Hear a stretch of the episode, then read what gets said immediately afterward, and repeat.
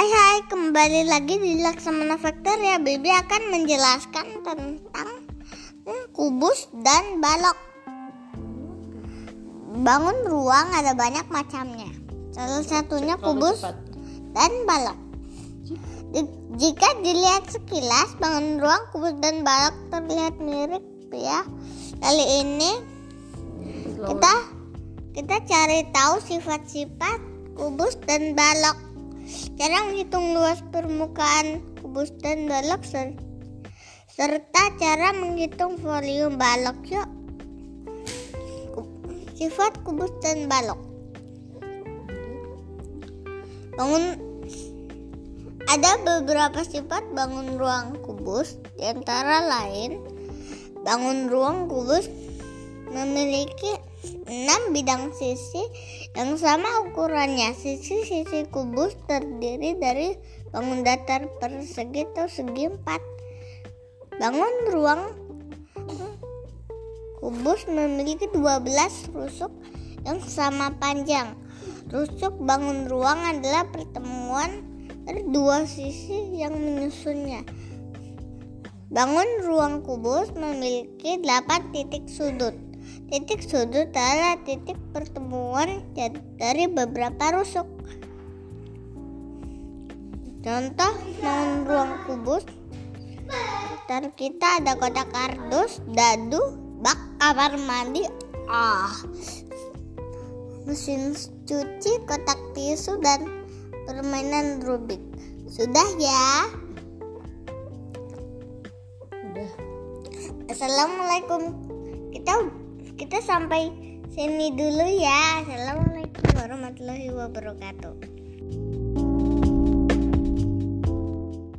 Hai hai, kembali lagi di Laksamana Factory. Kita lanjutkan nah, nah kubus dan baloknya ya. Sekarang kita yang balok ya.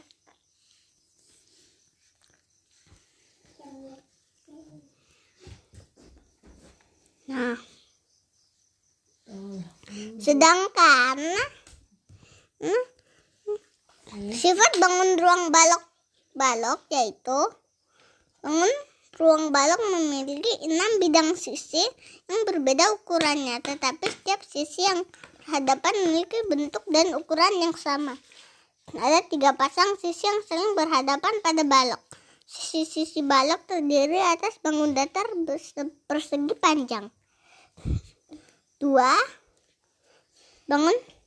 Ruang memiliki bangun ruang kubus memiliki 12 rusuk tapi tak tak tidak sama panjang ada tiga kelompok rusuk masing-masing terdiri dari empat rusuk yang sama panjang. Tiga, bangun ruang balok memiliki 8 titik sudut. Di sekitar kita juga banyak contoh bangun ruang balok ntar antara lain ada lemari, kardus kemasan pasta gigi, kotak pensil, akuarium, dan batu bata. Sudah. Tidak mau ya nggak apa-apa. Udah ya. Terima kasih. Dadah.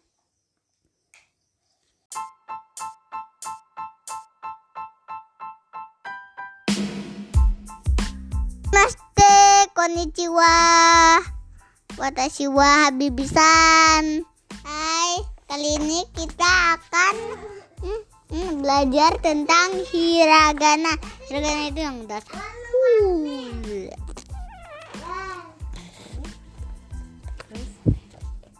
A A A A A. A satu dua ada no nih iya e nih e ini o. Terus ini terus a o e i u. Au u Jadi di sini Habibi mempelajari beberapa kosakata baru. Oke, Habibi akan membacakan Japanese sama bahasa Indonesianya. Au bertemu. Iu berkata.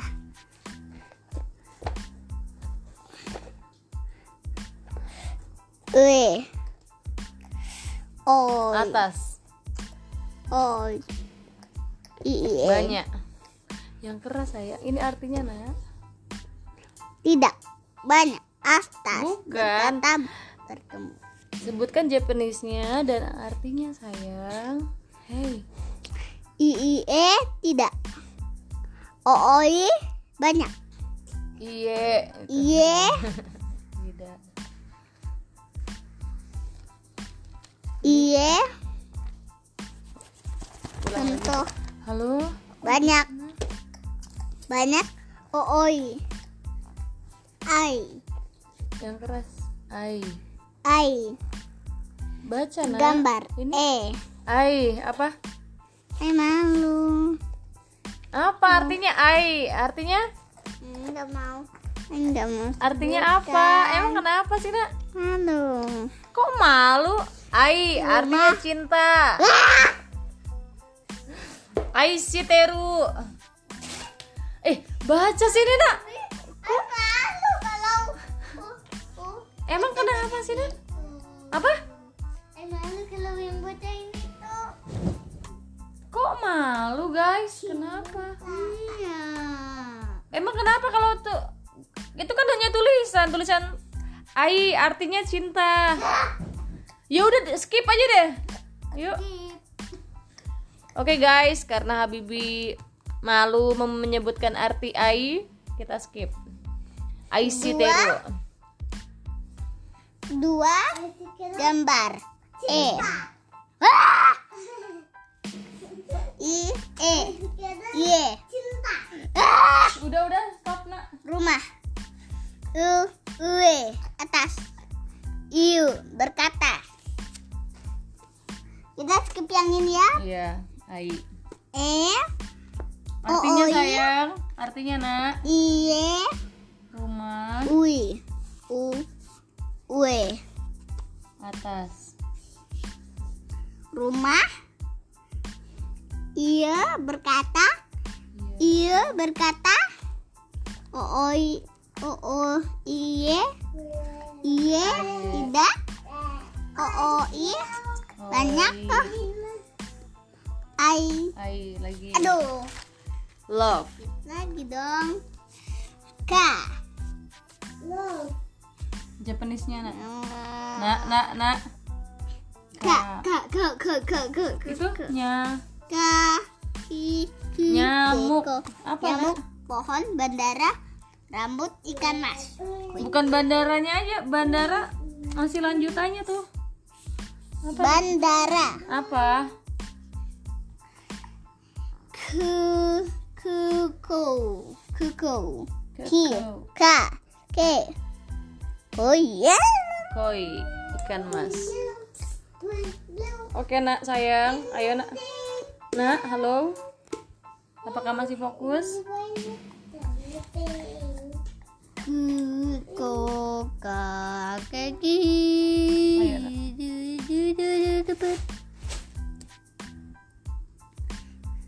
menulis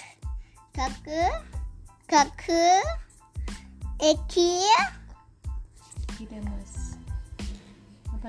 Ulang. kikoku Sama artinya sayang, nggak tahu nih dari depan dulu. menulis mendengar Bukan tapi- sayang. Japanese-nya dulu baru artinya. Supaya teman-teman juga tahu apa. kaku menulis Nah. Abang, kaku mendengar eki stasiun kikoku pulang ke negara. Kikai. Kikai mesin. Mesin. Oke next. ada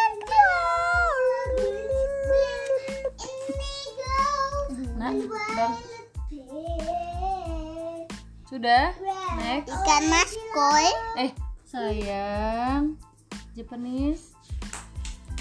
ikan mas koi Nah, betul betul menulis kake stasiun Eki mendengar kake bandara keko nyamuk kak Kak. nih hmm. Terus ke koi ka ki Bandara apa nak? kiko Koi. koi ikan mas kau menulis Eh, ke Eki stasiun Ka Ka Ciko ke PKN eh. Pul- Pulang. pulang ke negara. Ini ini.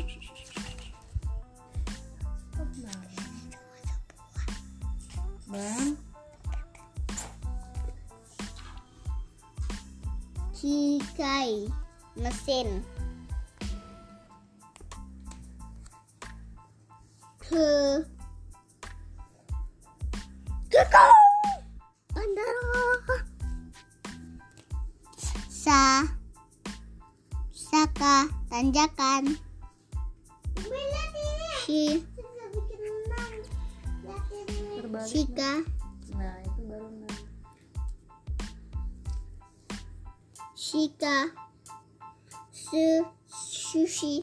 Aduh, Ay nggak bisa menahan makan Kenapa Abibi nih mau makan sushi lagi? Se Cuma tulisan aja. Seki batuk So Mm-mm. Sokuko Apa? Soko Gudang Sokuko. Soku Soku. Ayo nak. Shise Shise Shise Sop Bel. Payung Kasa. Kursi. Isu.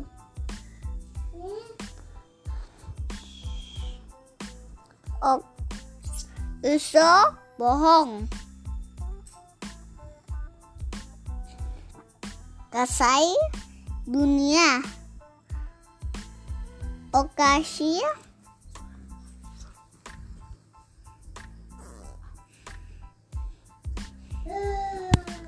ah orang kursi bohong susi Apa makanan kecil tadi apa nak? Okashi. Okashi. Ham- Kursi. hampir terdengar seperti oishi. Atau latihan oishi itu dua. bacanya nak? Enggak, Bukan oishi itu enak ya. Kalau Agak teng- itu makanan kecil artinya. Kalau Tapi- oishi itu artinya enak. Kalau Oishi. kalau oishi dan nah, nah, okashi. Jadi okasi oishi. Jadi makanan kecil yang enak, ya enggak? Oh iya me. Kursi, isu, bohong, bohong, kuso, sushi, sushi, batuk se, seki, payung, ka,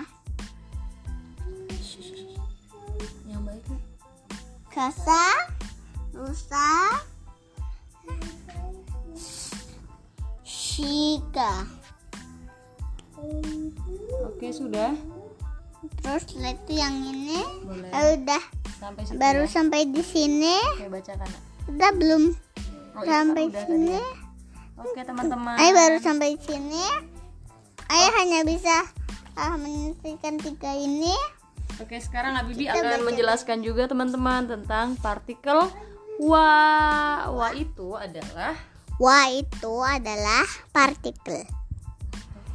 Partikel terdasar yang yang digunakan.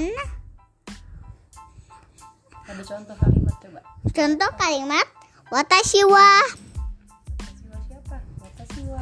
Wa wa habibisan. San. Artinya Nama saya Iya, nama saya. nama adalah- saya nama saya Bibi. Mm-mm. Jadi partikel wa itu istilahnya bisa diartikan ke adalah ya.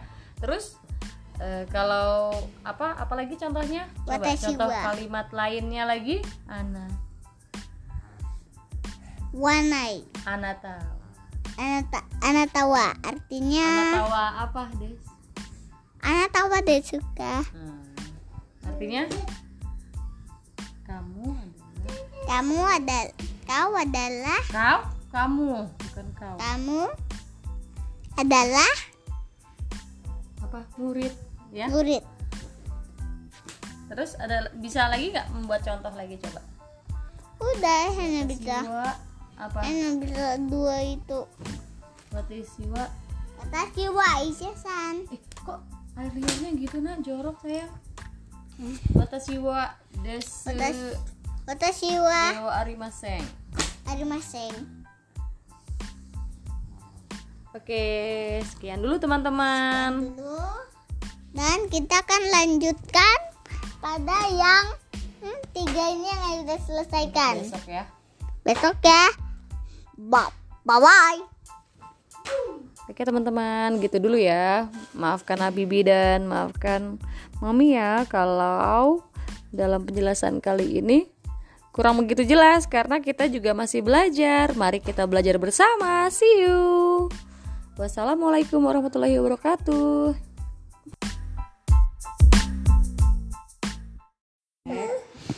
Hai hai, welcome back to Ulaksamana Brothers. Hari ini kita akan Today today we're gonna talk about the endocrine system. When I was a little kid, I was I ever uh, uh, uh, uh, read I ever I ever heard the word hormone, but I don't know what is hormone. Hormone is kind of chemical that produces from our body. And now we are going to the glands. Hypothalamus, pineal gland, thyroid, thymus, and renal gland, and the gonads. There are many hormones that I don't know. So, when I grow up, when I grow up, kita sambung. Ketika saya udah besar, kita sambung ya. Uh. Selesai. Cuma gitu aja nak. Gak ada isinya nak. Hai hai, welcome back to Laksamana Podcast. Hari ini kita akan membaca tentang sebuah pulau kecil. Namanya Sokorto. Sokorto itu adalah sarang adil alien. Ayo kita kita kita baca sekarang. Sokotra atau Sokotra bahasa Arab Sukutra adalah kepulauan kecil yang terletak di Samudra Hindia. Tepatnya 80 km sebelah timur dari tanduk Afrika dan 380 km sebelah selatan dari Jazirah Arab. Kepulauan yang berada di Republik Yaman Jangan ini cepat ya terisolasi dan beriklim kering. Lain daripada yang lain, Republik Yaman merupakan sebuah negara dengan laut Arab di sebelah Teluk Aden dan Laut Merah di utara berbatasan dengan Arab Saudi.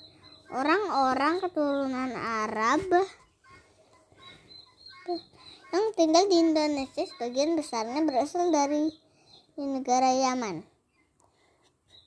Yaman apa tersebut Penduduk Yaman Penduduk Yaman diperkirakan diperkirakan berjumlah jumlah sekitar 23 juta jiwa. Luas negara ini sekitar 5 500 530 ribu kilometer melip- persegi. persegi meliputi lebih dari 200 pulau. Pulau terbesarnya adalah Soekarto, terletak di Yang terlalu dekat. 415 km dari selatan Yaman. Dilepas pantai Somalia, setelah itu Yaman merupakan satu-satunya negara republik di Jazirah Arab. Socotra eh, tempat paling aneh sekaligus so- paling unik di dunia. Nyaris semua yang ada di sana sangat aneh mulai dari bentuk pohon maupun lingkungannya. pelan. Tidak heran banyak But Socotra sebagai salah satu sarang alien di dunia keanehan ini sejadi menyebabkan kehidupan dan pun benda apa pun sana tumbuh dengan aneh. Sebut saja tanaman terkenal seperti eh, dragon blood tree yang aneh, yang aneh bentuknya sangat tidak umum terlihat mirip payung. Pohon ini me- mereproduksi getah berwarna merah. Sana juga ada binatang-binatang asli seperti burung-burung, laba-laba, bintang asli, dan binatang asli. Belum lagi bebatuan juga karang yang bentuknya tidak umum dan hanya ada di pulau itu. Dan segala keanehan di si pulau itu tidak heran kalau sekitar pulau pulau yang berada Kalau di laut Laut pulau Socotra, pulau yang, yang yang berada di Laut Arab masuk dalam warisan peninggalan dunia. Oke teman-teman, jadi tadi Habibi telah menjelaskan tentang Socotra. Jadi Socotra ini dia adalah sebuah pulau.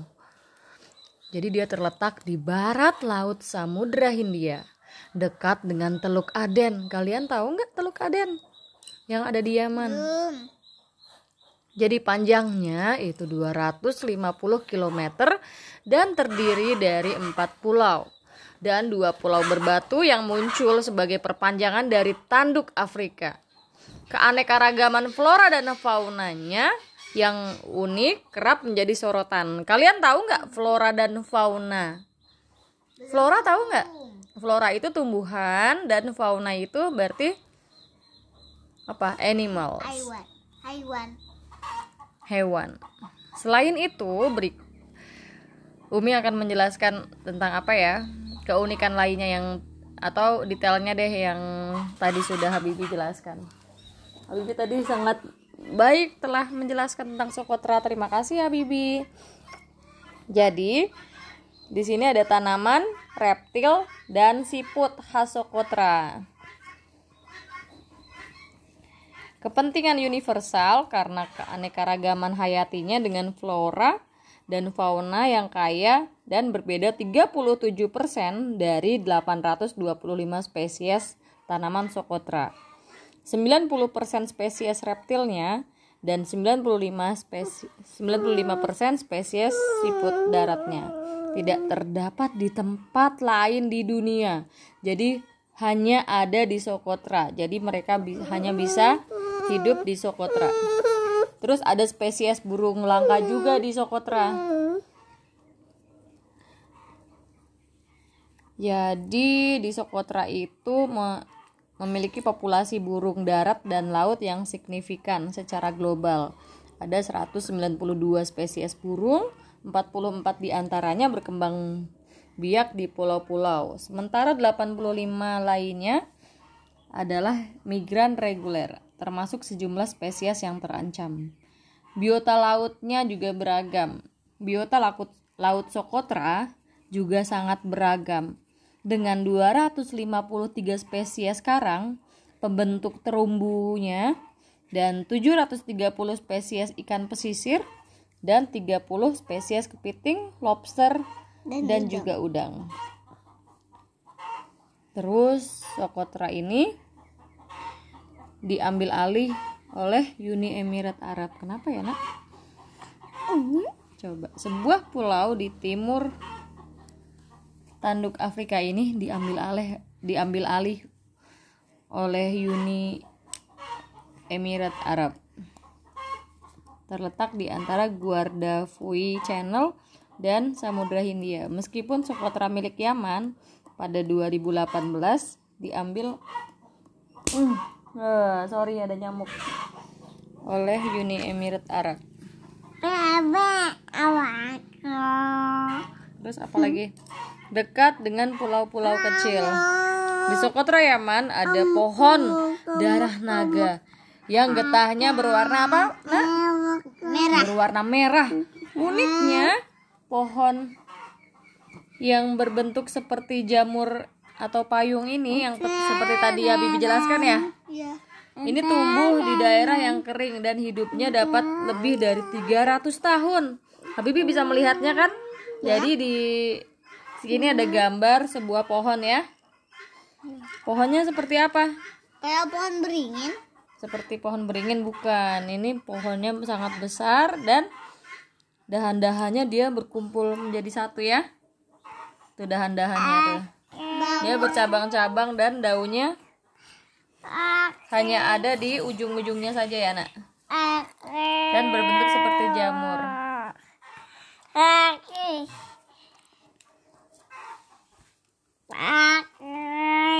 Iklimnya beragam. Socotra ini memiliki batas tropis, iklim gurun dan iklim semi gurun. Klasifikasi iklim Köppen dengan suhu tahunan rata-rata itu lebih dari 15 derajat Celcius. Dengan total hanya 193 mm atau 7,6 inch. Curah hujan tahunan ringan tetapi cukup tersebar sepanjang tahun. Curah hujan total di pegunungan rata-rata sebanyak 800 mm. 31 inch per tahun dan dapat rata-rata lebih dari 250 mm atau 9,8 inch per bulan dari Oktober sampai dengan Desember selama monsun timur laut. Tunggu dulu teman-teman. Ada ayam yang marah-marah. Habibi mau membacakannya? Tidak? Oke teman-teman. Jadi Itu saja itu ya. saja tentang Socotra. Nanti, Nanti kita akan Nanti kita akan sambung. membahas tentang negara unik lainnya. Oke, see you. Terima Bye-bye. kasih. Terima kasih. Bye-bye. Wassalamualaikum Assalamualaikum warahmatullahi wabarakatuh. Bye bye.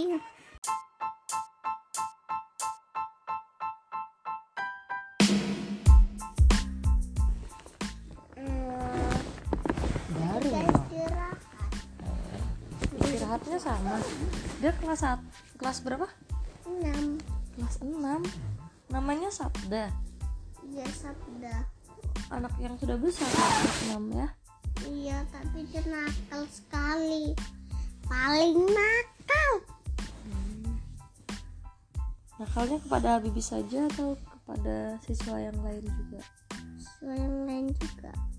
Dan memperlakukan hal yang sama, menanduk juga atau Enggak. tindakan yang lain? Iya ada banyak yang lain. Apa contohnya? Ah, Bullying? Iya. Ya. Iya, bagaimana? Apakah hanya bicara-bicara yang mengolok-olok atau Iya juga juga menggunakan tangan atau kaki Enggak. menyakiti? Enggak. Tapi yang paling disakiti sama si Bang Sabda itu Habibie, Mi. Ya Allah. Bang Sabda itu target yang paling penting, Mi. Habibie ini target target si Bang Sabda. Oh Iya. gitu sih. Bang Sabda itu adalah target. Habibie itu adalah target, Mi. besok tunjukkan sama Mimi ya ini Mi yang itu nih abangnya bilang gitu ya ya oke Bi Jadi kasih tahu bilang Iya, Habibie terima kasih sudah kasih tahu ah, kan. Sekarang tipis. ini kan ini kan bilang nanti sama Bibi bukan begitu caranya gitu. sayang ya. Ternyata Habibie tuh nggak suka main yang begitu. Mati dan tidak pernah punya duit. Kalau dia Bibi Bibi ajak ajak dia belajar juga ya. Dia itu new jangan new friend bah. jangan jangan main terus tapi harus belajar juga. Ajak Zio belajar ya dan juga lomba menulis nah, latihan menulis terus terus selanjutnya apa lagi apa apa sih yang bikin Bibi senang gitu ketika Sebenarnya Karan itu belum SMP. Masih kelas 5. terus Dia bisa Oh, menem- menemuinya kapan? Rani Enggak, dia kelas 6. oh dia Lebih. lebih terus terus terus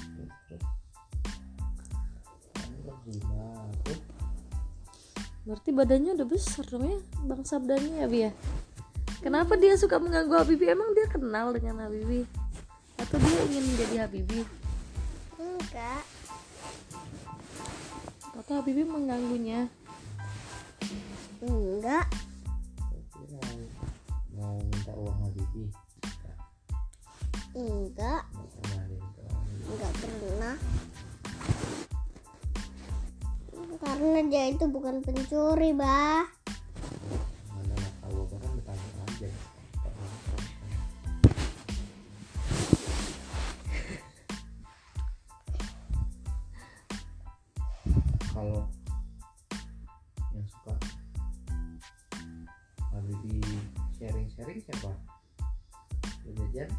sama siapa sharingnya? Elisa Elisa? gara-gara sering pergi ke rumahnya kerja bangkat.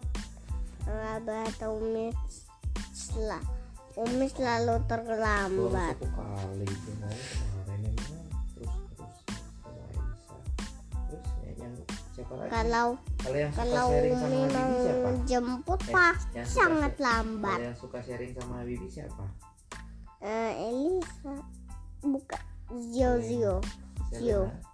Zio Tio Zio iya dia sharing apa sama aku sharing kamar Ya. contohnya hmm,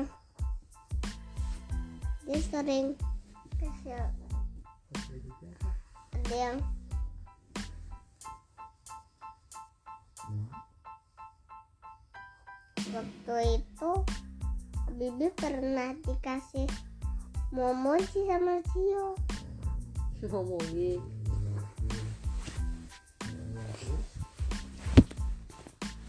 Ya, terus udah itu aja. Yang lain pernah Oh. kadang-kadang. Tapi kan Habibie bekalnya ternyata dimakan suka dimakan berdua terus pak Mau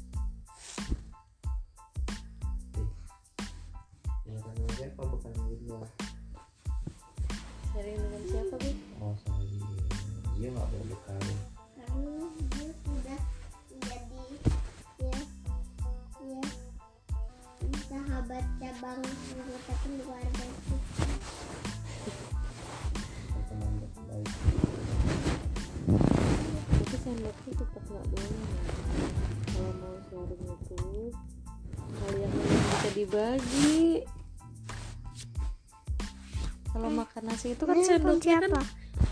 dia kan personal lah. Harus sendiri sendiri. Iya. Kalau Zionya Kalau Bibi lagi batuk Nanti Zionya kasihan dong ikutan batuk ya. Itu nggak? Ya Iya. Maksudnya oh, Zio tidak bawa bekal karena apa nak?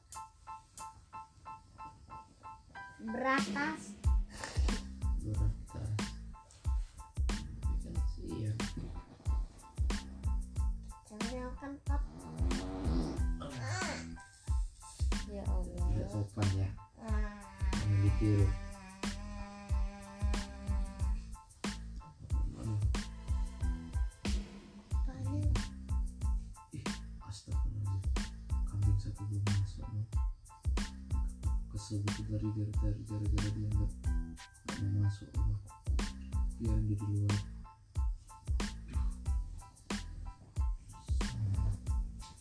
Oh my god.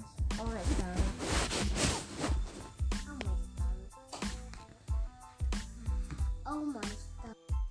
Bi, bi. Lanjut lagi nak. Mom, what is stun? Stun is Stuns. Stuns. Batu batuan. Mau. Coba dalam kalimat ini. Oh my stuns.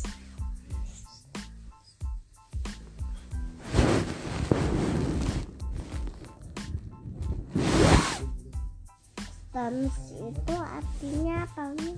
Nggak tahu apa bah.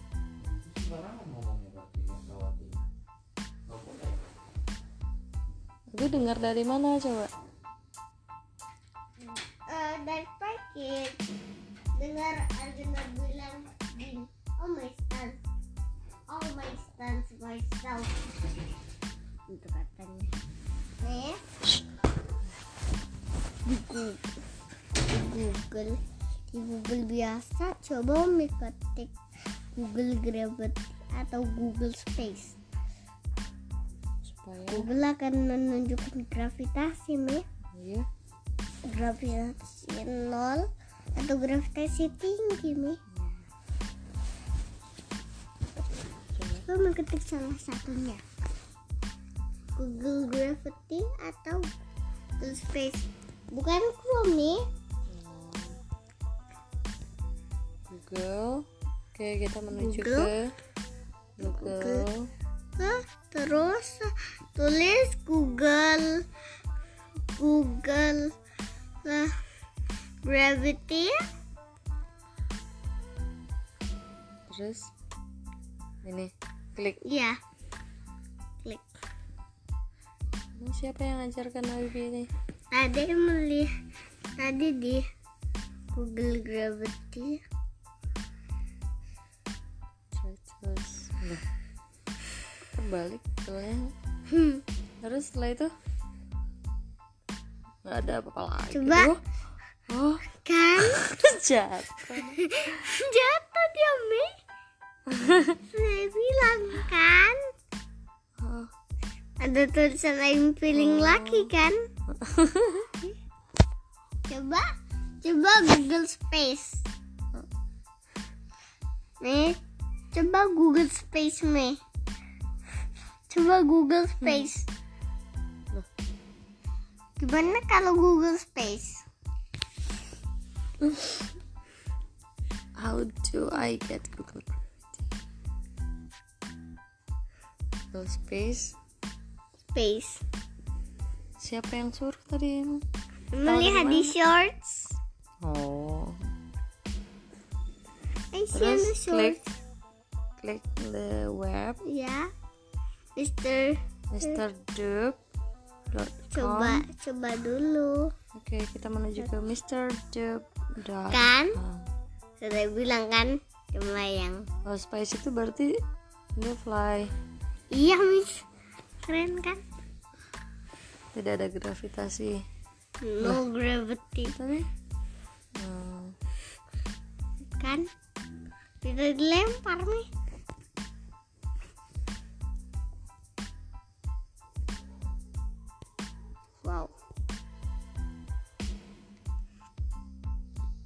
coba ketik I'm feeling lucky Di sini. itu yang layang-layang itu meh Oh, I'm diklik. feeling lucky Terus loh kita tunggu bisa. oke Hmm? gak bisa Terus yang mana lagi yang diklik? Search. Google search. Oops. Nggak ada. Terus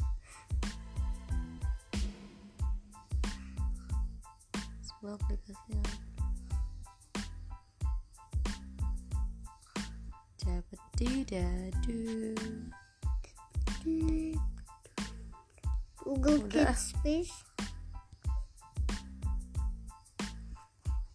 kan Udah. Ini lagi podcast juga nih. Lagi mau menceritakan tentang keseharian ibu di sekolah ya enggak? Iya. Oke kita kembali lagi Jadi Besok Umi akan memberitahu kepada Abang Sabda yang beritakan ya Ya. Oke Oke. Supaya Habibie tidak ada yang mengganggu lagi ya enggak Iya supaya akan bahagia bebas. Yes. Jadi dia seperti Giant gitu nak Eh? Iya Hai. Aduh, tapi kan dia nggak gendut nih. Dia nggak gendut nih. Iya Kelakuannya maksudnya Oh, kelakuannya Iya. kayak giant, tapi kayak female. Orangnya Iya, gara-gara kan dia kurus bukan gendut dan Mungkin dia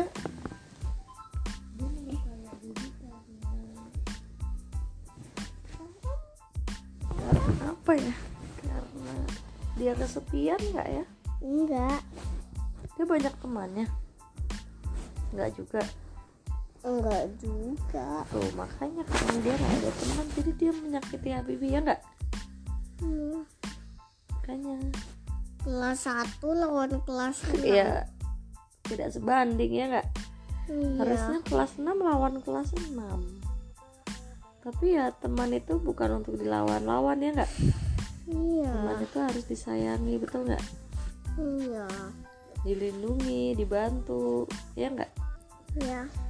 Nih, Hmm? nih tadi pagi lihat Ibu Ayu jatuh nih Hah? Di mana? di kelas nih. Terjatuh? Iya. Sampai terjatuh gitu Terguling-guling-guling-guling gitu Enggak. Terpleset saja Iya. Terus Bibi membantunya nggak? Iya. Gimana membantunya? Ada barang-barang yang terjatuh dia malah ketawa. Ah Allah nggak boleh ya Jangan Harusnya kita langsung Membantu Ibu-ibu Are you okay? Ibu nggak apa-apa bu Ada yang harus Ada yang bisa Bibi bantu Gitu nak Iya nggak? Siapa pun yang terjatuh Harus segera kita, kita langsung dekati. Bu Tidak apa-apa bu. Minum dulu. Hmm. Orang yang terjatuh Orang yang sedang Yang terluka atau apa tuh tawarin minum dulu nak. Ya nggak? Ya, mau dibantu ambilkan minum. Tidak apa-apa di gini. Tidak apa-apa. Mana yang terluka? Ada yang terluka? Kalau ada yang terluka langsung carikan iodin ya nggak? Ya, sama atau tisu atau air untuk membilas lukanya setelah itu baru dikasihkan cairan betadin Betadine kan juga iodin. Iya, betadin itu mengandung iodin. Itu mereknya betadin, merek dagangnya. Satu lagi, satu lagi. Terus Satu lagi rahasia di apa? Loh, kok Google lagi, Umi lagi. Tadi lagi ceritakan Bu Ayu. Coba ketik fun fact. Nanti nanti Nak. nanti Oke. skip nak. Terus apalagi yang terjadi di sekolah yang Habibie belum ceritakan kepada Umi? Ah, Coba.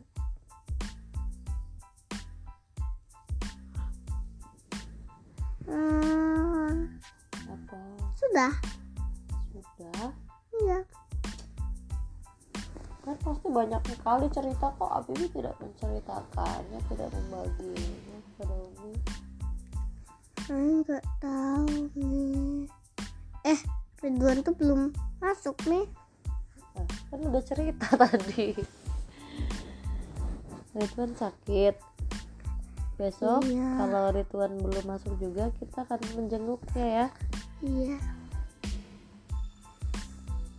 Siapa pun yang sakitnya lebih dari tiga hari, kita akan menjenguknya ya.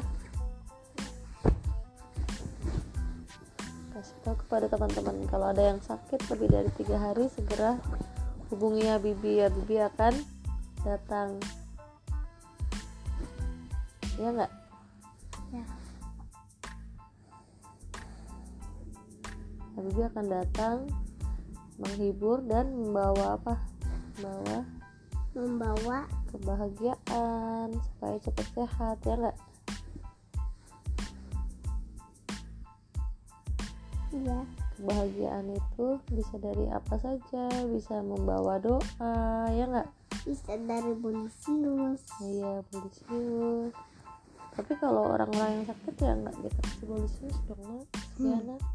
tambah sakit dia ya nggak iya.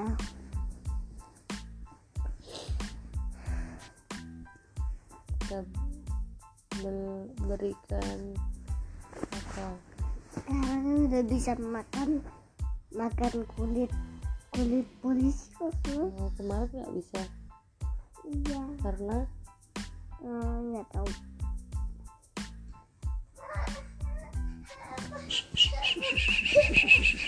podcast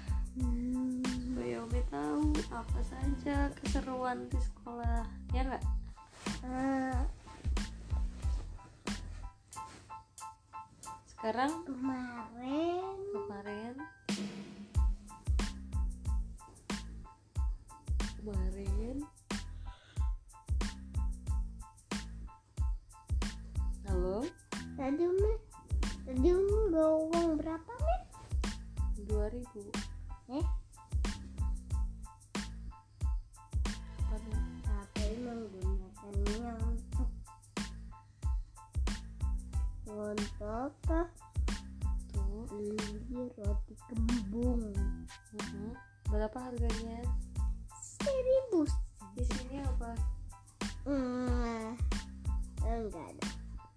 Hah? nggak ada isinya? Iya. Roti kembung itu? Ya ada. Ah, mesesnya di atas terus ada ada vision like coklat di, di dalam? bawahnya. Nah di bawah? Ya. jadi di roti tawar enggak ada roti. Roti apa? Roti seperti roti yang rotinya kembung. Roti yang digoreng. Eh roti yang roti kalau semua digoreng hmm, sih kembung. Enggak iya. Iya dia roti yang biasanya kita beli di Bukit Belah yang isi oh blueberry pantes gitu kan kalau kalau nenek buat jemput jemput ya kembung. Tapi tapi resminya adalah roti kodok iya namanya lucu sekali namanya. Seperti bukan nama makanan nama hewan. Itu gara-gara bentuknya seperti kodok. kembung kayak kodok. Kembung seperti kodok. Kembung seperti kodok. Karena kembung seperti kodok. Karena kembung seperti kodok nih biarin aja dia menjadi roti kodok.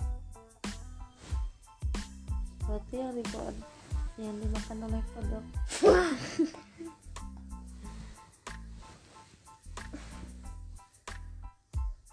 Roti yang dibikin oleh kodok.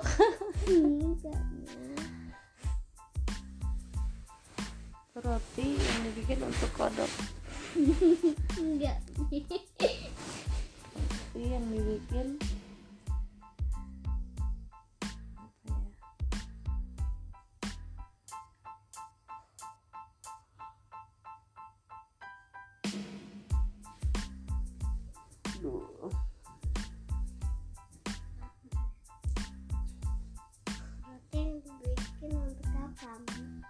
ya untuk dimakan Iya dong. untuk dijual ya Iya bisa jual di kantin. belum ada kita sedekah lagi ya nggak sedekah makanan Iya. mau Abi Ab Abang bisa buat telur kembung. hmm?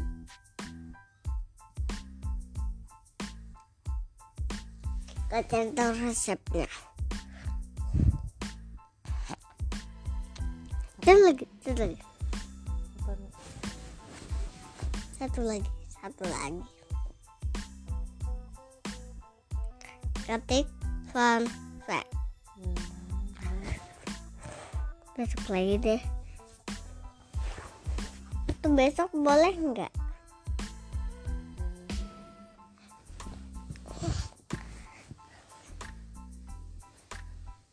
udah selesai nih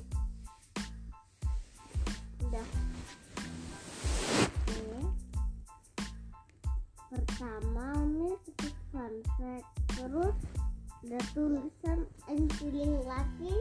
Ini ketik I'm feeling lucky. terus Terus terus, Google akan menunjukkan beberapa fun fact nih. oh gitu. Apalagi fun fact dari internet lain. Hmm. yang Habibie udah cek apa Hmm. Melihat Habibie Hah? Habibie saya melihat itu di saya melihat rahasia-rahasia itu di mobil Hmm. dan melihatnya di di bagian-bagian pendek alias video shorts saya melihat di video shorts Hmm. Melihat rahasia-rahasia itu?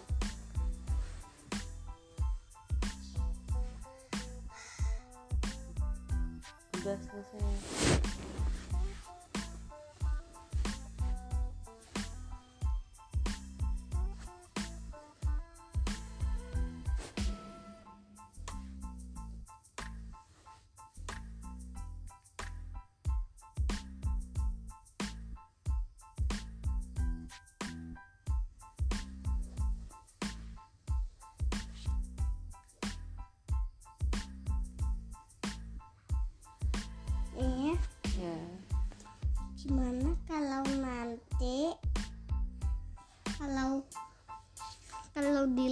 laptop Umi ketik Google Gravity atau Google Space. Terus ketik I'm feeling lucky terus tuh. Se dia akan menunjukkan sama dengan di handphone. Coba. Aku mau matikan ini. Udahlah oke teman-teman ini udah terlalu ngantuk. Tuh udah 25 menit kita. Oke see you. Besok kita akan membuat perhitungan kepada Bang Sabda. Enggak lah cuma memberitahu aja supaya Habibie tidak terganggu dan bisa belajar dan bermain dengan bahagia. Teman-teman di teman-teman podcast harus menjadi anak yang baik oke? Dadah. Sampai jumpa di podcast berikutnya. See you.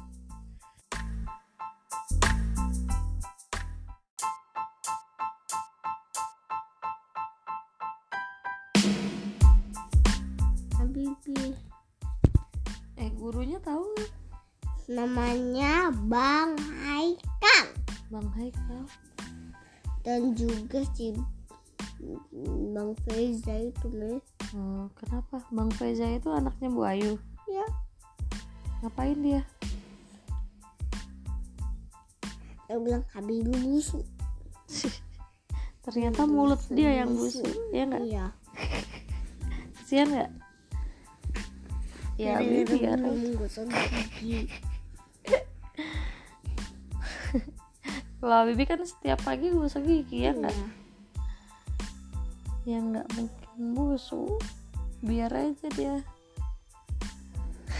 Lucu. Umi malah mau ketawa. Kan Umi yang tahu Habibie gosok gigi apa tidak. Kok malah dia yang bilang busuk jangan-jangan dia tuh lupa gosok gigi terus dia bilang Habibie busuk. Eh ternyata mulut saya yang busuk. Ya nggak? Sian jadi jangan percaya ya nggak? Kalau udah gosok gigi dengan baik ya pasti harum. Kok busuk? Karena mulut dia terlalu dekat dengan hidung. Dia menghirupnya sendiri. Ya nggak? Iya. tidak boleh gitu. Habibie juga walaupun ada teman yang busuk ya jangan dibilangin gitu. Karena nanti temannya jadi sedih nggak? Masa dibilang ada temen nih lupa gosok gigi. Ternyata terus ternyata tidak sengaja Habibie mencium bau aroma tidak enak ya nggak ketika dia berbicara? Eh kamu busuk sekali. Nggak boleh ya. Ya kan? dia sedih nggak? Dia gitu ya. Sedih. Kalau mau bicara bicara yang baik. Ketika tidak ada orang sama sekali hanya ada orang tersebut dan beritahu gini. "Kamu, apakah tadi kamu lupa gosok gigi? Maaf ya. Maaf ya mulut sepertinya mulutnya ada agak kotor gitu.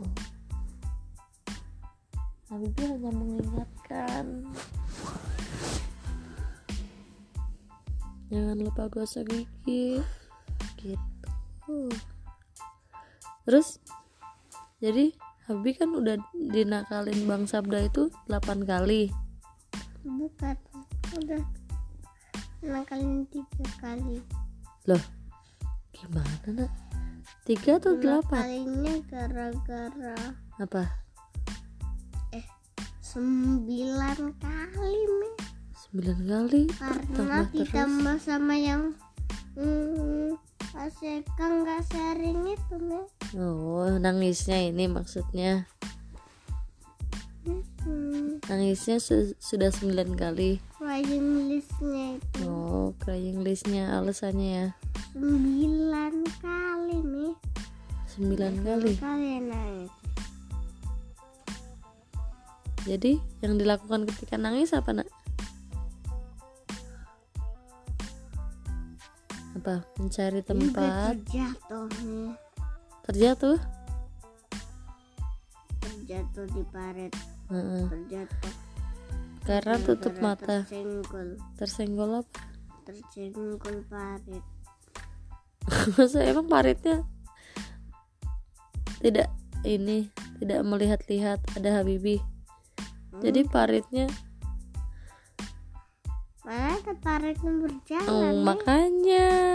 Berarti Habibie kan yang tidak melihat parit? Masa paritnya yang berjalan tidak melihat Habibie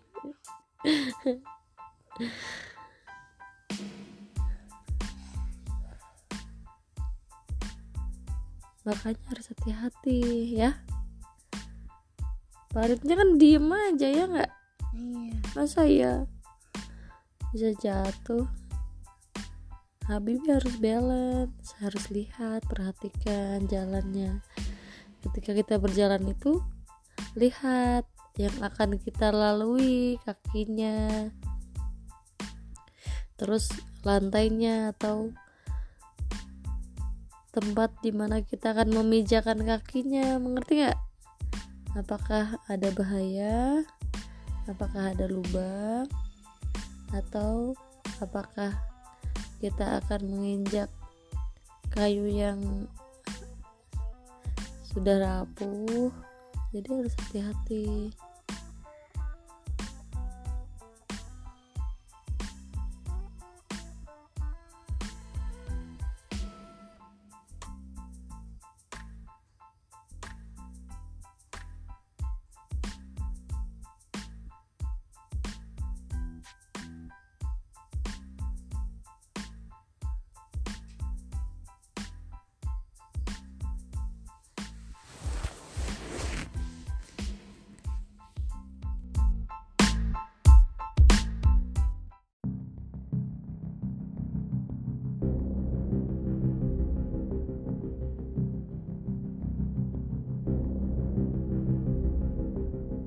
Hai hai, kembali lagi dengan Mami Laksamana, Aisyah, and Hamzah. Kali ini kita akan membaca cerita horor. Apa itu? Ini adalah sebuah novel dari R.L. Stein. Tentang Ghost Bombs Lagi-lagi ikan Ini adalah buku masalah besar 2 Part 2 Selesaikan. Finish your meal please. Oke. Aku datang lagi. Itulah yang kupikirkan ketika aku kembali menjejakkan kaki di geladak Cassandra Untuk menghabiskan liburan musim panas. Iya, aku William Deep Jr. Sang penjelajah bawah laut yang terkenal di seantero dunia telah kembali lagi. Satu tahun lebih tua, satu tahun lebih bijak, satu tahun lebih matang. Aku menghirup udara laut yang asin. Kemudian aku menatap laut Karibia berwarna hijau jernih di sekelilingku. Adik perempuanku, Sina, berdiri di sampingku. Tapi aku sengaja tidak menggubrisnya. Kehadirannya agak merusak suasana. Cassandra adalah kapal milik pamanku yang digunakan sebagai laboratorium terapung. Pamanku, Dr. George Deep, ahli biologi kelautan Orang tuaku menyuruh aku dan Sina mengunjungi Paman George selama musim panas, seperti tahun-tahun sebelumnya. Sepanjang tahun, Dr. D tinggal di atas kapalnya di kawasan Karibia sambil meneliti ikan tropis. Ini sangat menyenangkan bagi kami karena kami jadi bisa berenang terus dan sebagainya. Pamanku baik sekali dan orang tuaku menganggap kami akan belajar banyak tentang ilmu pengetahuan dan kehidupan laut selama kunjungan kami. Musim panas tahun lalu, aku menemukan sesuatu yang paling menggemparkan dalam sejarah biologi kelautan. Aku menemukan putri duyung. Ya, Putri Duyung sungguhan. Tapi tentu saja tak seorang pun percaya. Aku bukan ilmuwan dewasa. Aku cuma anak umur 12 yang sedang berlibur di Laut Karibia. Sina, si sok tahu itu mengira aku berbohong. Pamanku Dokter D menganggap aku hanya mengada-ada. Ia tidak percaya Putri Duyung itu memang ada sampai aku membuktikan bahwa ia keliru. Kami tidak memberitahu siapa pun tentang para putri duyung itu. Soal tentang putri duyung itu. Habibi. Soalnya ada sekelompok penjahat. Soalnya ada sekelompok penjahat yang mau menangkap makhluk-makhluk ajaib itu dan memasukkan mereka ke kurungan. Untuk melindungi para putri duyung, Shina, Dr. D, dan aku bersepakat untuk merahasiakan keberadaan mereka. Jadi dunia tak akan pernah tahu dan sekarang aku balik lagi, ujarku dalam hati. Billy Deep, salah satu penjelajah tersohor di tujuh samudra. Eh, mana tujuh samudra? Kan ada lima. Pasifik, Atlantik, India, Selatan, dan Arktik. Masa duduk yang baik. Samudra mana ada tujuh? Samudra hanya ada lima. Iya. Oke. Oh iya teman-teman, jadi Abi kan tadi kan bilang samudra itu ada lima, betul ada lima ya nak, yaitu samudra Pasifik, Atlantik, Hindia, Arktik dan Antartika atau Lautan Selatan ya betul nggak? Mm-mm, Habibi sangat pintar, terima kasih Habibi. Nah, oke pengetahuan untuk yang lain, kenapa di sini di novel ini disebutkan ada tujuh samudra? Mau tahu alasannya nak? Jadi sejak abad ke-19 biasanya menyebut tujuh wilayah perairan samudra itu apa saja sih?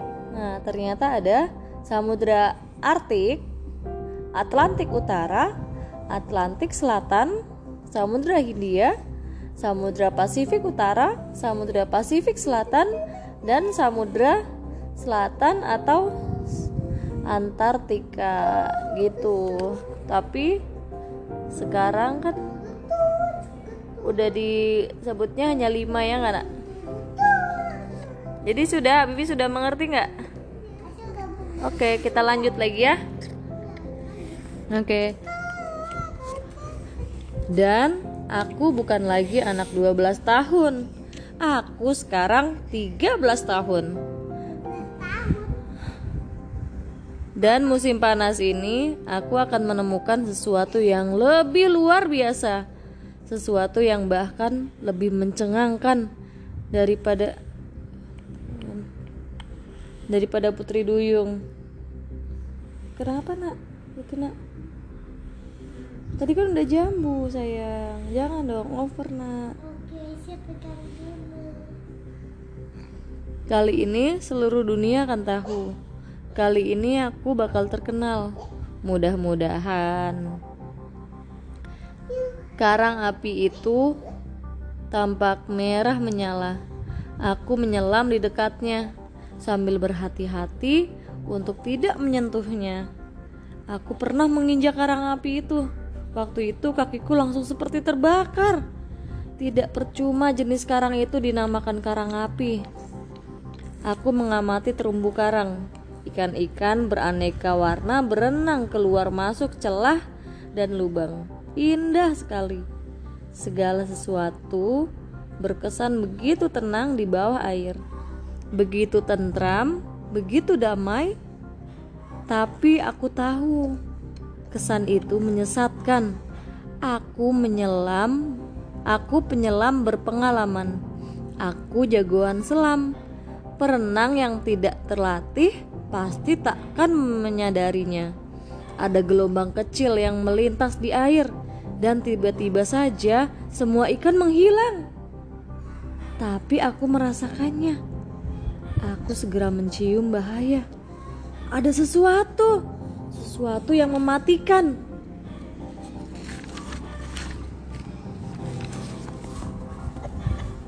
Aku berbalik dan berhadapan dengan lawanku. Gurita raksasa. Wah, snorkelku sampai copot ketika aku berteriak kaget.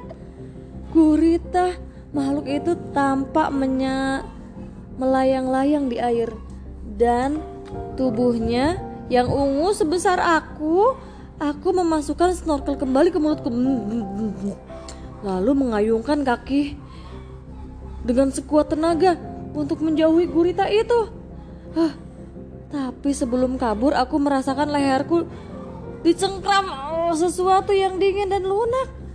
Oh, tentakel gurita yang besar sebesar lengan manusia itu mencengkram. Penghisapnya menempel kuat di pada kulitku. Aku mulai terseret. Oh, ditarik ke bawah. Jangan! Sambil menggap-menggap, aku mengangkat kepala dari air untuk mengambil nafas. Uh, uh. Dengan susah payah, aku berteriak minta tolong. Salah satu tentakel melilit pinggangku dan aku lagi-lagi tersengkram. Aku meronta-ronta dan menendang-nendang sebisa aku. Tapi makhluk raksasa itu terlalu kuat. Cengkram-cengkram penghisapnya mendekap ketika menempel pada kulitku. Aku terseret, terseret-seret sampai semuanya menjadi gelap. Jangan, jangan. Ternyata aku tidak kehilangan kesadaran. Kegelapan di sekitarku disebabkan oleh tinta yang disemburkan oleh gurita itu. Aku memejamkan mata. Aku berputar-putar dan menggeliat-geliat. Tapi tentakel-tentakel gurita itu semakin keras menarikku, menyeretku turun ke dalam kegelapan yang pekat. Aku terbatuk-batuk dan berjuang naik ke permukaan kembali. Aku Huh, air di sekelilingku bergolak hebat. Pandanganku terhalang oleh tinta gurita yang hitam itu. Cengkram-cengkram penghisap semakin kuat mencengkram kulitku. Tentakel si gurita semakin keras melilit dadaku, perutku juga, pinggangku. Aku tidak bisa bernafas, tidak bisa bergerak. Kusadari aku bakal tenggelam. Ini celaka. Paru-paruku serasa mau meledak. Aduh. Aku tidak mau mati. Aku tidak mau mati seperti ini. Pasti ada jalan untuk lolos dari cengkraman si gurita ini. Aku mengerahkan segenap tenagaku yang masih tersisa dan berhasil membebaskan lengan kananku. Sekarang bagaimana? Bagaimana? Aku menjulurkan jari ke arah perut si gurita. Perutnya berwarna ungu dan tampak berdenyut-denyut. Mataku sudah berkunang-kunang. Aku sadar waktuku tidak banyak lagi. Sebentar lagi aku bakal jatuh pingsan. Aku menjangkau tubuh besar itu. Dan dengan sisa-sisa tenagaku, aku menggerakkan jari. Mudah-mudahan ini berhasil. Aku berdoa dalam hati. Semoga uh, dan aku mau mulai menggelitik perut yang berwarna ungu itu. Kritik, kritik, kritik. si gurita menggeliat-geliat. Kritik, kritik, kritik. Tentakel-tentakelnya mengendur karena gelitikan tanganku.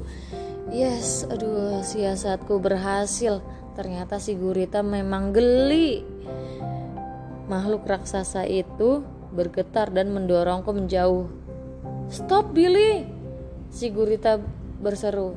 Leluconmu tak lucu, aku tak mau dikelitikin.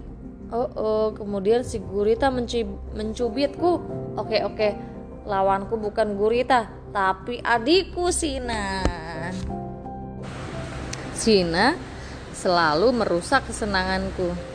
Ia tidak punya daya hayal. Ia tidak suka bermain pura-pura.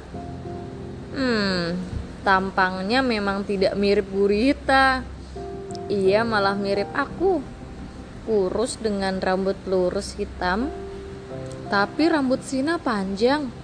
Sedangkan rambutku pendek. Mata kami sama-sama biru tua dan alis kami sama-sama tebal. Sina berusia 11 tahun. Setahun lebih muda dari aku. Tapi sikapnya kadang-kadang seperti nenek-nenek. Ia tidak suka permainan dan tidak bisa diajak bergurau. Kau berlaga jadi apa sih tadi? Sina bertanya dengan nada mengejek. Ikan gelitik, jadi ikan gelitik. Bukan urusanmu, Aku menyahut, Sina tidak bakal mau mengakui bahwa aku penjelajah bawah laut yang hebat. Apakah ia sudah lupa soal Putri Duyung? Aneh. Memang adik perempuan biasanya terkagum-kagum pada kakak laki-lakinya. Tapi Sinan lain. Seandainya aku beritahu bahwa aku berlaga menjadi gurita, Sina pasti akan terus mengejekku. Kau memang konyol, Billy. Ia bergumam. Coba itu, penjelajah bawah laut yang terkenal dibilang konyol. Awas kamu, gerutuku. Aku paling senang Aku paling senang mempermainkan Sina. Ia tidak mudah dikelabui. tapi aku tidak punya ide. Aku telah menyusun siasat yang bakal membuatnya kapok untuk selama-lamanya. Aku berenang kembali ke kapal. Aku menaikkan masker dan naik ke Cassandra. Kapal itu cukup besar dan kokoh dengan geladak terbuka yang luas, panjangnya sekitar 15 meter. Di bawah geladak terdapat lab penelitian, dapur, dan beberapa kabin untuk tidur. Geladak yang putih tampaknya lenggang. Matahari siang bersinar terik. Dokter D sedang ada di bawah. Aku tahu, kebetulan sekali. Aku tidak ingin ia melihatku dan membongkar siasatku. Aku meraih ke bawah tumpukan jaket pelampung. Kemudian aku mengeluarkan bantal berbentuk bujur sangkar dari bahan vinil kelabu yang kusembunyikan di situ. Aku menoleh ke arah terumbu karang. Sina sedang asik menyelam di dekat permukaan. Bagus. Rencanaku begini. Aku akan berenang di bawah air sambil memegang bantal kelabu di atas kepala. Aku akan memegangnya sehingga salah satu sudut menyembul dari air. Ya, benar. Persis seperti sirip hiu. Kemudian aku akan berenang menghampiri Sina sekencang mungkin. Ia pasti akan menyangka bahwa ia mau diterkam hiu. Ia akan ketakutan setengah mati. Aku sudah tak sabar mendengarnya berteriak-teriak minta tolong. Kita lihat saja siapa yang konyol. Aku bergumam pelan. Aku kembali masuk ke air. Lalu sambil memegang bantal dalam posisi sirip hiu, aku mulai mengayunkan kaki. Aku berenang di bawah air dan menuju ke terumbu karang, menghampiri Sina. Setelah beberapa menit, aku muncul di permukaan untuk mengambil nafas. Huh, Sina belum melihatku. Aku kembali memasang sirip hiu dan berenang mendekat. Semakin dekat, kemudian aku mendengarnya. Akhirnya Sina menjerit, "Hiu!" Teriak Sina, "Tolong, ada hiu!" Hahaha. Menjeritlah terus Sina. Akhirnya aku berhasil mengelabui nona-nona sok tahu ini. Hiu! Ia kembali melonglong. Aku tak tahan lagi. Aku harus naik supaya bisa menertawakan adikku. Kepalaku menyembul di permukaan. Hei Sina, sedang berenang ke arah kapal. Dan ia tetap menjerit-jerit seperti orang kesurupan tapi ia tidak memandang ke arahku. Ia malah sama sekali belum melihatku. Hiu, teriaknya sekali lagi sambil menunjuk ke arah terumbu karang. Kemudian aku melihatnya sirip hiu raksasa, sirip hiu sungguhan.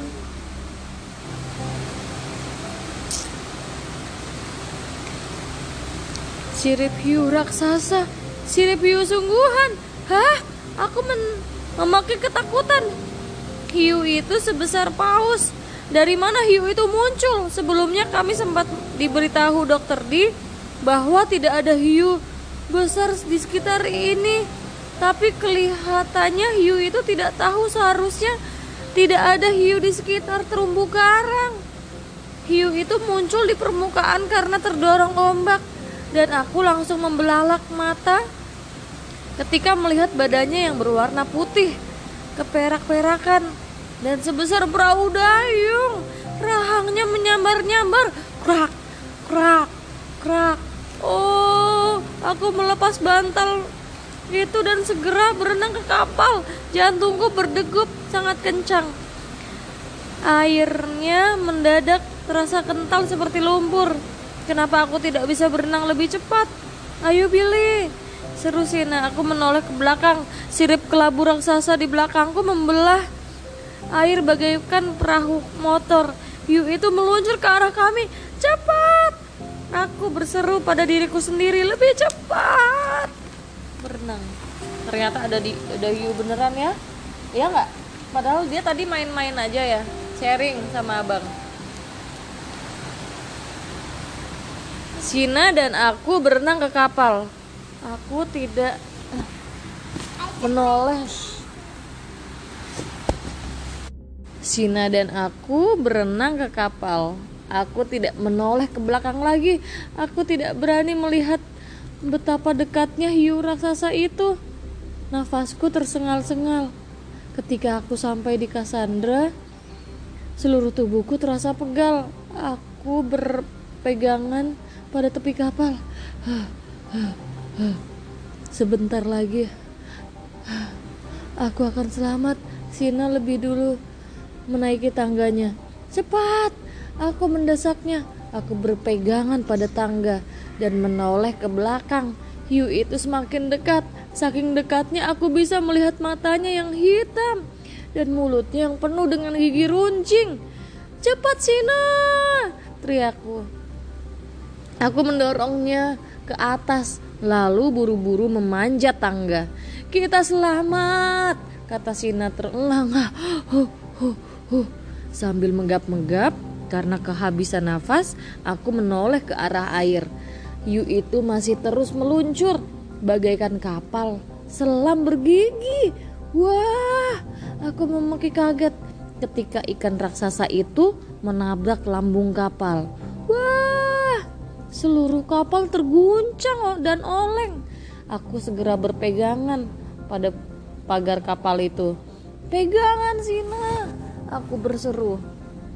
Hiu itu menyerang kita. Aku bersiap-siap menghadapi serangan berikutnya. Tapi ternyata tidak terjadi apa-apa. Hiu itu menghilang di tengah air yang bergolak hebat. Dokter D muncul di geladak. Ia tampak bingung. Eh, ada apa ini? Ia bertanya. Sina dan aku berlari menghampirinya sambil menjerit. Ada hiu, ada hiu. Apa? Kata dokter D memandang ke lautan. Hah, airnya tampak tenang sekarang. Ombak kecil menjilat-jilat lambung kapal. Hiu raksasa tadi telah lenyap. Billy, tidak ada apa-apa di sana. Apa maksudmu? Dokter D bertanya. Tadi ada hiu, hiu raksasa mengejar-ngejar Billy dan aku, kata Sina terengah-engah. Kapal ini oleng gara-gara ditabrak hiu itu. Ditabrak hiu? Dokter D menggelengkan kepala. Tidak mungkin, tidak mungkin kapal ini sampai oleng karena ditabrak oleh hiu. Tapi hiunya benar-benar besar. Seruku. Sebesar 10 hiu.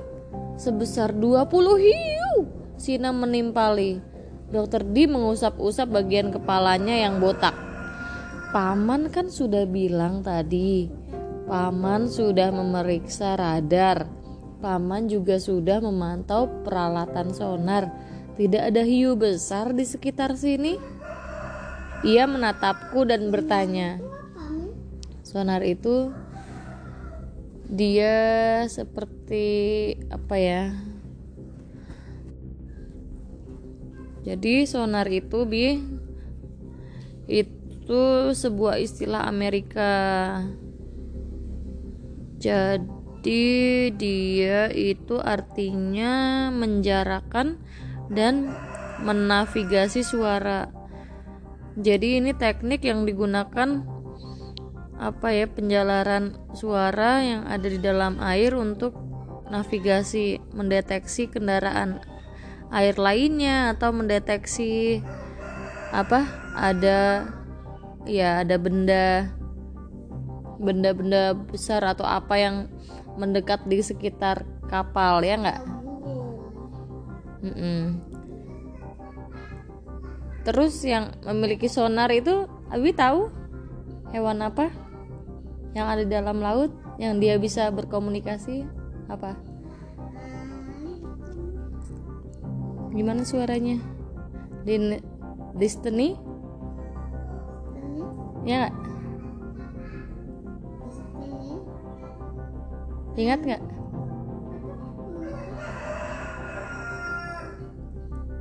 Lupa.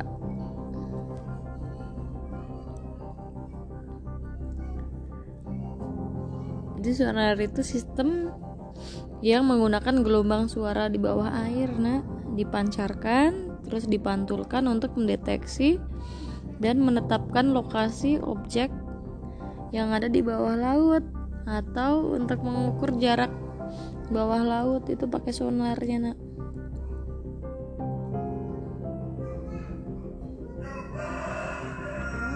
Menggunakan gelombang suara iya. Sudah mengerti? Sudah oke. Okay. kita lanjut lagi oke okay. tidak ada hiu besar di sekitar sini kata paman ia menatapku dan bertanya kau yakin Billy kau yakin melihat hiu kata dokter Dih kami yakin Sina berkeras. Kami tahu dokter D lebih mudah percaya pada Sina daripada Billy. Ayo, kita ikut ke lab paman, kata dokter D. Kami turun ke bawah geladak dan mengikutinya. Ke salah satu lab, dokter D menunjuk akuarium besar di pojok ruangan. Akuarium itu berisi ikan, keperakan seukuran anjing besar. Sina memegik tertahan. Wow, aku belum pernah melihat ikan seperti ini. Paman juga belum. Dokter D berkata serius, justru itu masalahnya. Aku menatap ikan yang berputar-putar di akuarium. Ikan itu berkesan akrab, tapi aku tidak tahu kenapa. Paman belum berhasil mengidentifikasinya. Kata dokter D kembali, paman belum pernah melihat ikan sebesar ini dengan bentuk seperti ini. Paman sudah memeriksa semua buku, tapi sia-sia. Ia menunjuk setumpuk buku tentang biologi kelautan. Aku meraih salah satu dan membukanya. Halaman demi halaman buku itu menampilkan foto-foto segala macam ikan. Dokter D menoleh padaku. Pasti bukan di bagian itu, Billy, katanya. Semua ikan di bagian itu berukuran kecil. Aku membalik satu halaman untuk mencari bagian ikan berukuran besar. Kemudian aku membalik satu halaman lagi dan memeki tertahan. Dokter D memegang pundakku sambil menatap foto itu bersamaku. astaga, serunya. Tidak mungkin, kami berkerumun di sekeliling buku tunggu nak sambil menatap foto itu foto itu memperlihatkan ikan yang persis seperti ikan di dalam akuarium langsing keperakan hanya saja ada satu perbedaan besar itu ikan teri. Seru dokter D. Tapi itu tidak mungkin. Aku membaca keterangan yang tercantum di bawah foto. Ikan teri panjang 2,5 cm. Aku menatap ikan di dalam akuarium. Panjangnya panjangnya hampir 1 seperempat meter. Dokter D mengamati ikan itu sambil mengamati ikan itu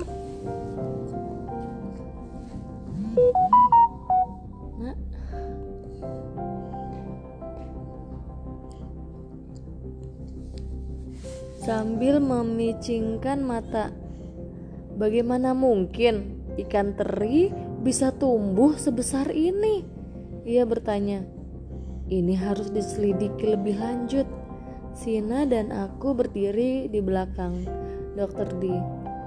Kami memperhatikan bagaimana ia mengamati foto ikan teri di buku melalui kaca pembesar. Kemudian ia berpaling pada teri raksasa di dalam akuarium dan mengamati dengan seksama. Ciri-cirinya persis sama, kata dokter D. Aku boleh mengintip sebentar lewat kaca pembesarnya nggak? Kata Sina. Sina ternyata mau lihat juga ya nggak? Tentu saja boleh. Kata dokter di menyerahkan kaca pembesar itu. Ikan teri, gumam dokter di. Bagaimana mungkin ikan teri menjadi sebesar ini? Bagaimana mungkin ikan teri menjadi sebesar ini? Mestinya hanya sebesar ikan emasmu, Billy. Ikan emasku. Aduh, seruku. Aku lupa memberi makan ikan emasku tadi pagi. Sebaiknya ikan-ikanmu segera diberi makan, Billy. Ujar dokter di. Aku menuju ke pintu lab. Di sebelah kiri, aku melihat truk yang penuh dengan botol kaca. Apa isinya botol-botol ini, dokter di? Tanyaku. Ia berpaling dari ikan teri raksasa itu dan menoleh ke arah rak. Oh, itu plankton. Hah? Plankton terdiri atas jasad renik, baik tumbuhan maupun hewan yang menggumpal dan mengambang di air. Plankton merupakan makanan pokok banyak jenis ikan. Contoh-contoh ini berasal dari perairan di sekitar sini. Aku mengambil salah satu botol, tapi yang terlihat cuma air keruh kecoklatan dengan lendir hijau coklat mengambang di permukaan. Sina mengamati plankton itu melalui kaca pembesar. Jorok katanya. Bawa aja botol itu, Billy. Dokter D mengusulkan. Coba berikan pada ikan-ikan masku, eh masmu. Mereka pasti suka. Terima kasih dokter D. Sambil memegang botol itu, aku menyusuri lorong ke arah kabinku. Ketika membuka pintu, aku berkata, Halo ikan-ikan mungil, aku punya kejutan lezat untuk kalian. Tapi ternyata ikan-ikan itu menyimpan kejutan yang lebih besar untukku jauh lebih besar. Aku menatap stoples yang kupakai sebagai akuarium dan botol berisi plankton nyaris terlepas dari tanganku. Kemudian aku memekik, "Tolong!" Aku menghambur keluar ke kabin. "Tolong, tolong!" seruku. Ada kepala-kepala orang di tempat ikan mas. Hah?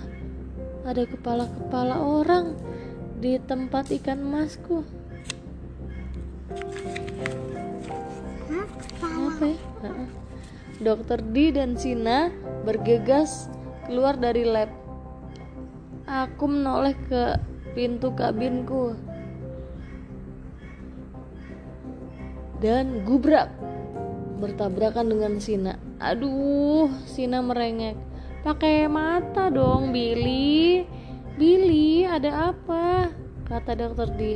Ah, ah, ah, ada kepala seruku dengan susah payah sambil menunjuk ke kabin aku menggap-menggap perutku serasa diaduk-aduk oh ada ada kepala di tempat ikanku dokter Dim menggerutkan kepala ia langsung masuk ke kabin aku dan Sina menyusulnya dokter Dim membuka pintu lalu mendadak berhenti sambil menarik nafas tajam. Tuh kan, seruku. Kepala itu menatap kami dengan mata yang terbelalak lebar. Aku tidak mengerti bagaimana dokter D dan Sina bisa tahan melihat pemandangan mengerikan itu. Aku sendiri langsung mual. Aku menelan ludah dan memalingkan wajah. Sina cekikikan. Ada apa Sina? Tanyaku. Apanya yang lucu? Ia melintasi kabin dan meraih ke dalam toples ikan. Sina jangan. Aku mewanti-wanti, jangan dipegang. Sina malah tertawa dan mengangkat kepala itu dengan menarik rambutnya. Kemudian kepala yang basah kuyup itu diayun-ayunkannya. Oh, aku mengerang. Aku menatap kepala sambil terbelalak. Baru sekarang aku melihatnya dengan jelas dan baru sekarang aku sadar bahwa kepala tersebut ternyata bukan kepala manusia kepala itu kepala boneka besar. Kena kau, ejek Sina. Ini balasannya untuk semua keisenganmu selama liburan ini. Dokter D tersenyum lebar. Paman juga nyaris tertipu. Ia mengakui air di dalam toples ikan membuat kepala boneka itu terlihat lebih besar dan sebenarnya tipuannya bagus Sina. Terima kasih dokter D. Sina membungkuk sedikit. Wajahku terasa panas dan pasti merah padam. Aku malu sekali. Bisa-bisanya aku dikelabui dengan tipu daya sekonyol ini. Lagi pula seharusnya aku yang mengelabui orang lain, bukan sebaliknya. Aku menatap stoples ikan. Rasanya ada yang hilang. Hei, kataku, mana ikan emasku dan siputku? Sina mengangkat bahu. Ya, aku mencengkram pundakku. Apa yang kau lakukan dengan piaraanku? Oke, oke, tidak perlu panik, sahut Sina. Ia mendorongku mau menjauh. Aduh, nah udah.